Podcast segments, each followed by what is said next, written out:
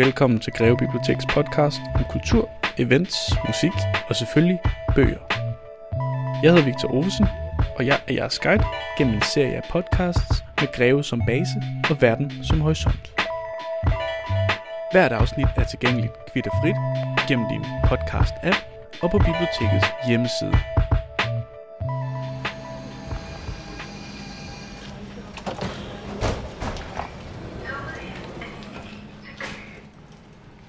Hvor er det, vi er? Vi er selvfølgelig i Greveområdet, men nærmere betegnet er vi lige blevet sat af ved Hundi station, hvor Greve Bibliotek ligger. Det er her vores serie starter.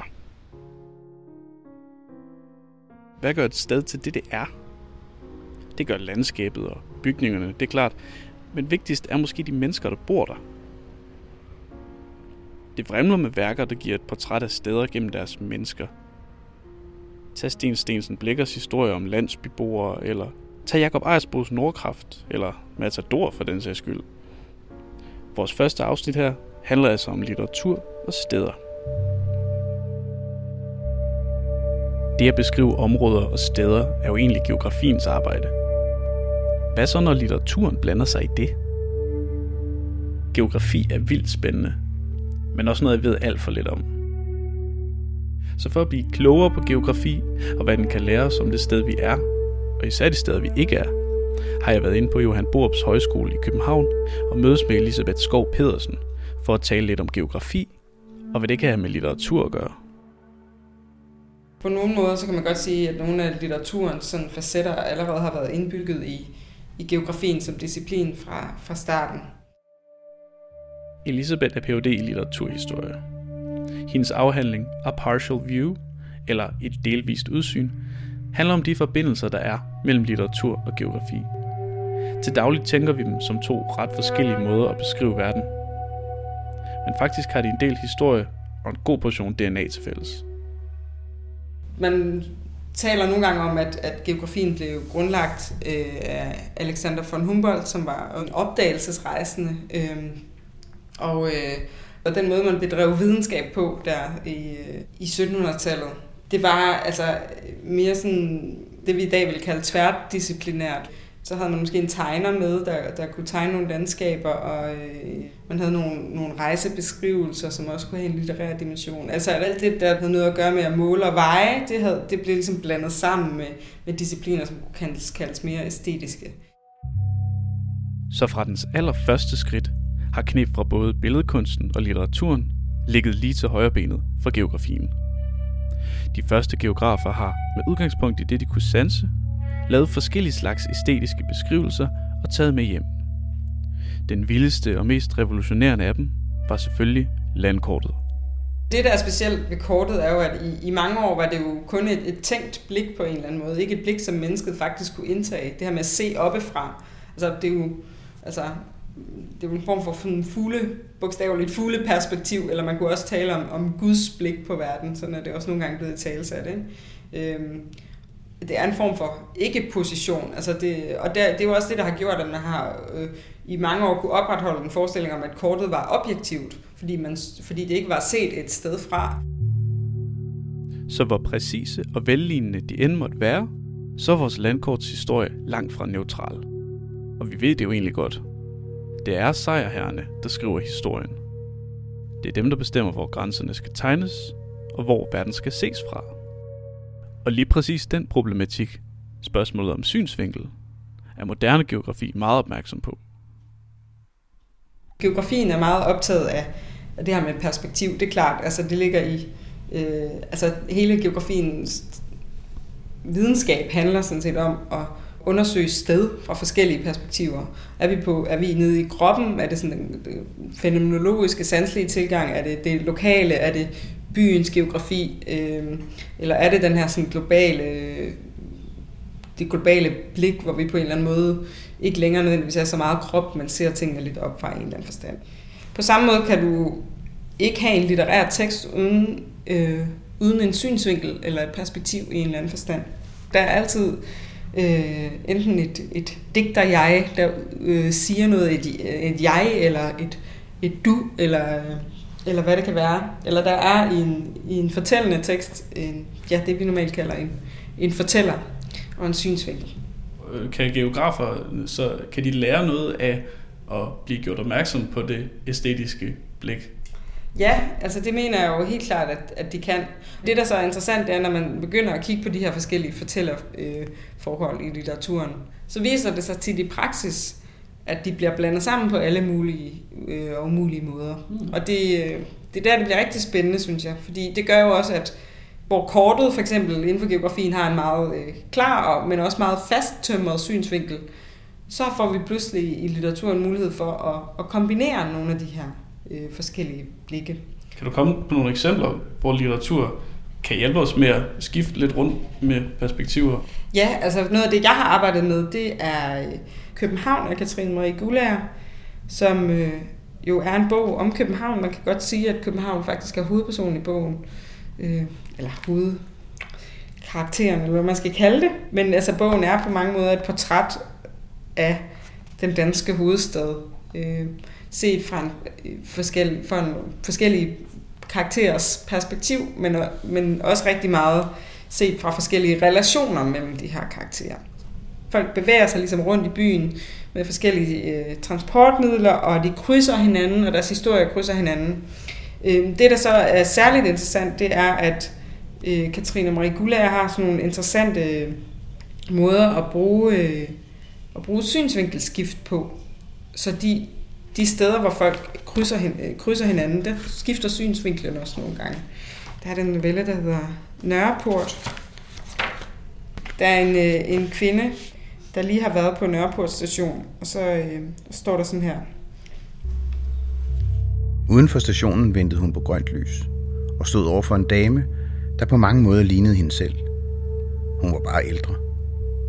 Den ældre kvinde havde også et rødt uldtørklæde på, og nu ville tilfældet, at de to uldtørklæder strejfede hinanden i fodgængerovergangen.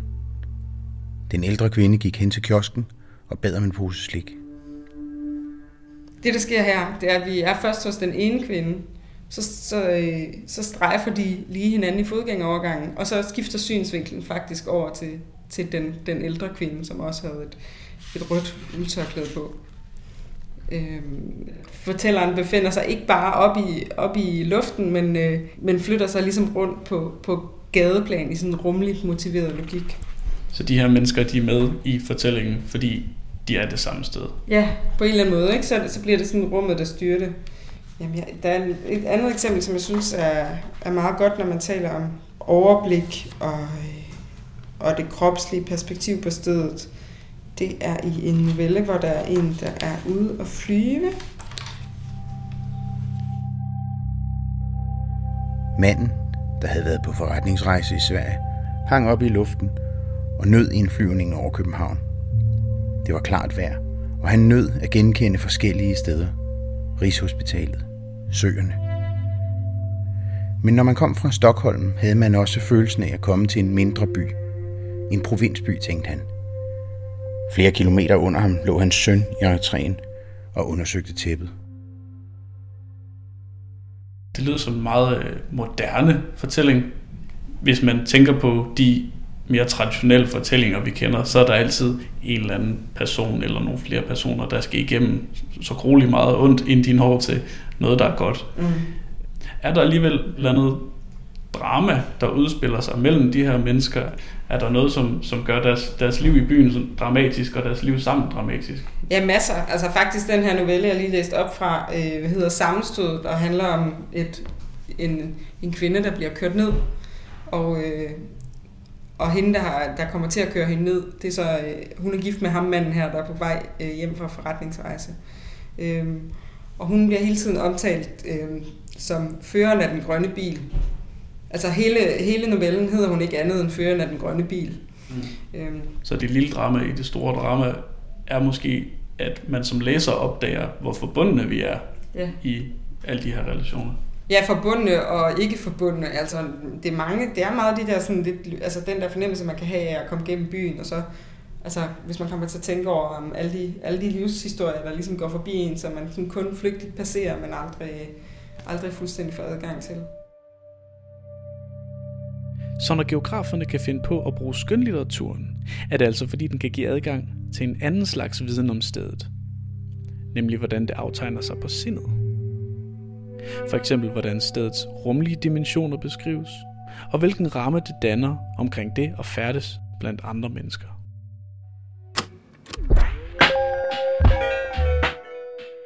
Det er ikke nogen hemmelighed, at jeg rigtig godt kan lide digte. Jeg kan godt lide lange digte, men jeg kan især godt lide korte digte. At en forfatter kan tage et livssyn, en sansning af situationer, eller en oplevelse af sproget, og installere det bare på en håndfuld linjer. Og det kan man så læse, så mærke det hele eksplodere ind i knolden på en. Noget andet, jeg rigtig godt kan lide, det er rulletrapper. Man stiger bare på, og mens det hele bevæger sig under en, så er man ligesom fri. Og bedst som man er blevet fortrolig ved situationen, så skal man af. Derfor har jeg tænkt mig at prøve at kombinere de to ting. Måske kan det korte dægts energi ligesom tage vores lille rullende pause og løfte den op i et højere luftlag. Det skal testes. Det her er jagten på det ultimative rulletrapdægt. Jeg står for en rulletramme i storcenteret Waves, som er nabo til biblioteket. Og øh, den her rulletrappe, jeg har taget tid på den, den var cirka 23 sekunder. Så nu vil jeg teste det. Det digt, jeg har tænkt mig at teste, det er et digt af 80'er-digteren Morty Whisky. Det hedder Menneskefabel. Og øh, nu træder jeg ud på rulletrappen, og så får vi se, hvad der sker. Vi har det. Vi har det i os. Se, de røde gnister renser luften. Og gnister er det eneste, vi har. De gør selv vores kantede trin til lysets skridt på gaden. Det må vi tro. Hvorfor skulle vi ellers have det i os?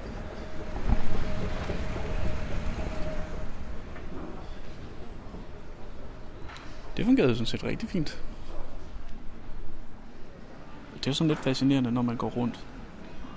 Og sådan et sted som det her, som er måske ikke lige det typiske sted, man vil vælge til at have litteratur under armen. Men det har jeg så.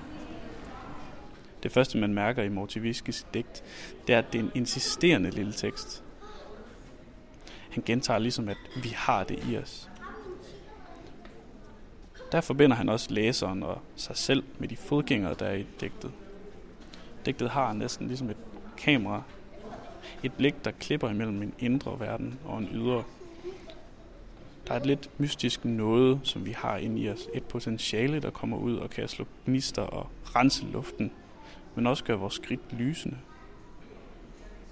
Pointen ligger i det her lille retoriske spørgsmål, han slutter med. Hvorfor skulle vi ellers have det i os? Det er altså ikke det, der sker i den ydre verden, der er vigtigt. Det er bevægelsen fra inde til ude, der er hele humlen. At det, vi har derinde, skal komme til syne. Det er et ret fint rådtrapdigt.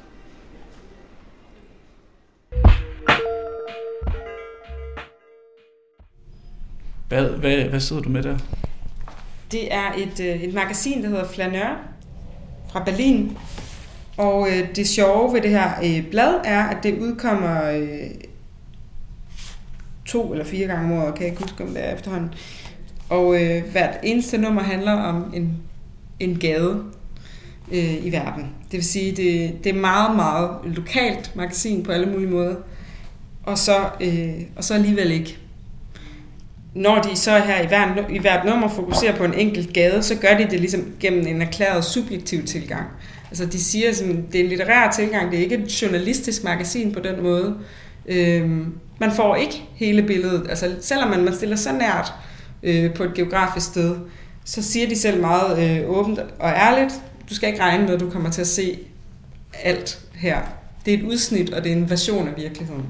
Øhm, så så det, det leger meget med den her sådan, idé om, om repræsentation, og, og samtidig er det virkelig et, et fint og følsomt portræt af et sted. Øh, der er en fotoreportage fra en, fra en bar, hvor der for eksempel er en, der sidder med en kæmpe tarantel, og en, en mand, der står bag baren og, og laver et helt fantastisk øh, ansigtsudtryk det er faktisk nærmest altså, umuligt at gengive, men han ligner nærmest sådan, han har sådan et dejagtigt udtryk i ansigtet. Ja, der er lidt skib og skræk der måske. Det er lidt skib og skrækagtigt faktisk. Hans underlæbe stikker ud, og han har en, en ørering i øret. Øhm, det er et meget visuelt magasin. Ikke? Her har vi noget tekst, hvor man pludselig skal man vende magasinet på højkant, for ligesom at komme til at læse det. Øh, og øh, de har også nogle, nogle reportager fra folks hjem. Øh, de kommer ind i nogle forskellige hjem, og så øh, bliver de vist rundt. Og så er konceptet ligesom, at, at skribenten tager hjem og sover, og skriver så om morgenen ned, hvad de kan huske fra, øh, fra stedet. Og så derefter afleverer øh, de ligesom de noter til en graf, grafiker, der laver en kunstnerisk fortolkning af, hvordan de noter øh, giver vedkommende indtryk af, at stedet kunne se ud. Men de leger rigtig meget med forskellige sådan, subjektive lag, der bliver lagt ind over virkeligheden. Øh. Det minder mig lidt om den måde at repræsentere på, som du startede med at fortælle om, netop at man i øh, geografiens barndom, hvis man kan kalde det det, også havde folk, der skrev reportageagtige eller små indtrykstekster om de steder, de var. Ja, Øhm, men jeg tror, at forskellen er nok den her sådan meget stærke bevidsthed om, hvad repræsentation er, og at, at, at det, er, det er så langt fra en videnskab, det her, for der er ikke noget ønske om at repræsentere noget direkte. Tværtimod er der, altså hele præmissen er ligesom en stærk bevidsthed om, at, at steder, som det her handler om, er et, er en, er en sammensætning af helt vildt mange forskellige subjektive perspektiver, så måske den bedste måde at komme til at fortælle en historie om et sted på, er ved at gøre det ekstremt subjektivt, og ligesom tage det til sin yderste konsekvens. Præmissen er, at vi kan aldrig blive færdige med at fortælle om det her sted. Øhm, men, men, men så må vi fortælle en version i stedet for, ikke? Lidt ligesom Katrine Marie Gullager, der også sådan næsten panisk er nødt til at skifte rundt mellem perspektiver. Ja, nemlig at det bliver sådan en samling af udsnit, som så giver en eller anden anderledes helhed.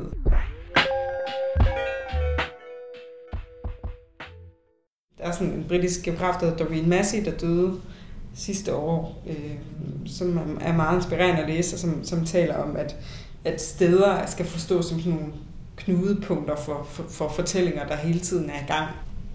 Det, det jo, synes jeg, er en meget brugbar tanke, øh, både når man, når man læser litteratur med geografiske briller, men også når man går rundt ud i det samfund, vi lever i i dag, hvor der er store menneskestrømme osv. Vi skal finde forskellige nye måder at leve sammen på. Ikke? Har du som litterat lært noget om bøger af at arbejde så meget med geografi? Ja, helt klart. Det tror jeg virkelig, jeg har. Øhm, altså jeg synes, jeg tror måske, det har lært mig at, at sætte ord på, hvad det er, jeg synes er fantastisk ved, ved litteraturen. Øhm, og noget af det, jeg synes øh, er fantastisk og virkelig sådan meningsfuldt ved at arbejde med litteratur, ved det hele taget og, læse litteratur og have det i verden, det er, at litteraturen er en måde at tænke på. Altså, litteraturen tænker, og i stedet for ligesom at forstå litteraturen som noget, der peger ud mod verden, altså, øh, eller som repræsenterer noget, der findes ude i verden, så kan man sige, hvorfor, hvorfor skal vi sidde og kigge på en bog, hvis den bare peger os ud i verden igen? Øh, altså det, der er helt fantastisk ved litteratur, er, litteraturen er, at den skaber sin egen virkelighed. Altså den, den skaber noget virkeligt, som er virkelig på linje med, med, med, den, med alle de andre elementer, den verden går rundt i. Altså, og det, det, er, det er jo blandt andet idéer eller versioner af virkeligheden.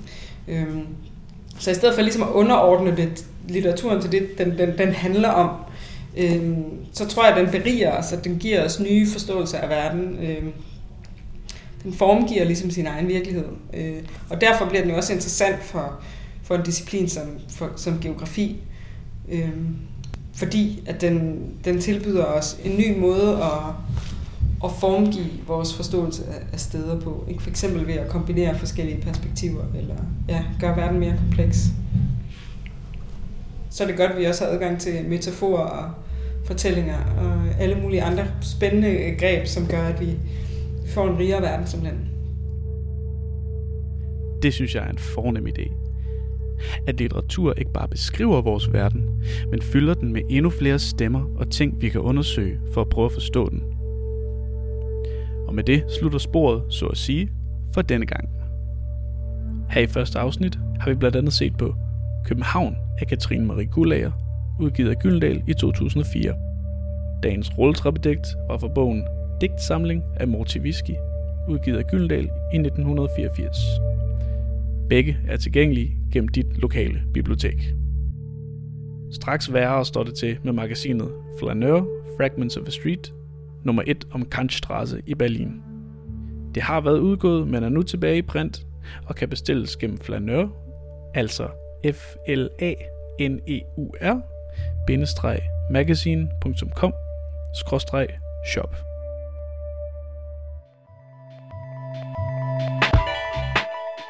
Du lytter til Greve Biblioteks podcast. Medvirkende var Elisabeth Skov Pedersen, underviser, arrangør, skribent og Ph.D. i litteraturhistorie. Tilrettelæggelse, teknik og musik, Victor Ovesen. Uddrag læst op af Ulrik Stets Hilden. Tak for nu, og på genlån.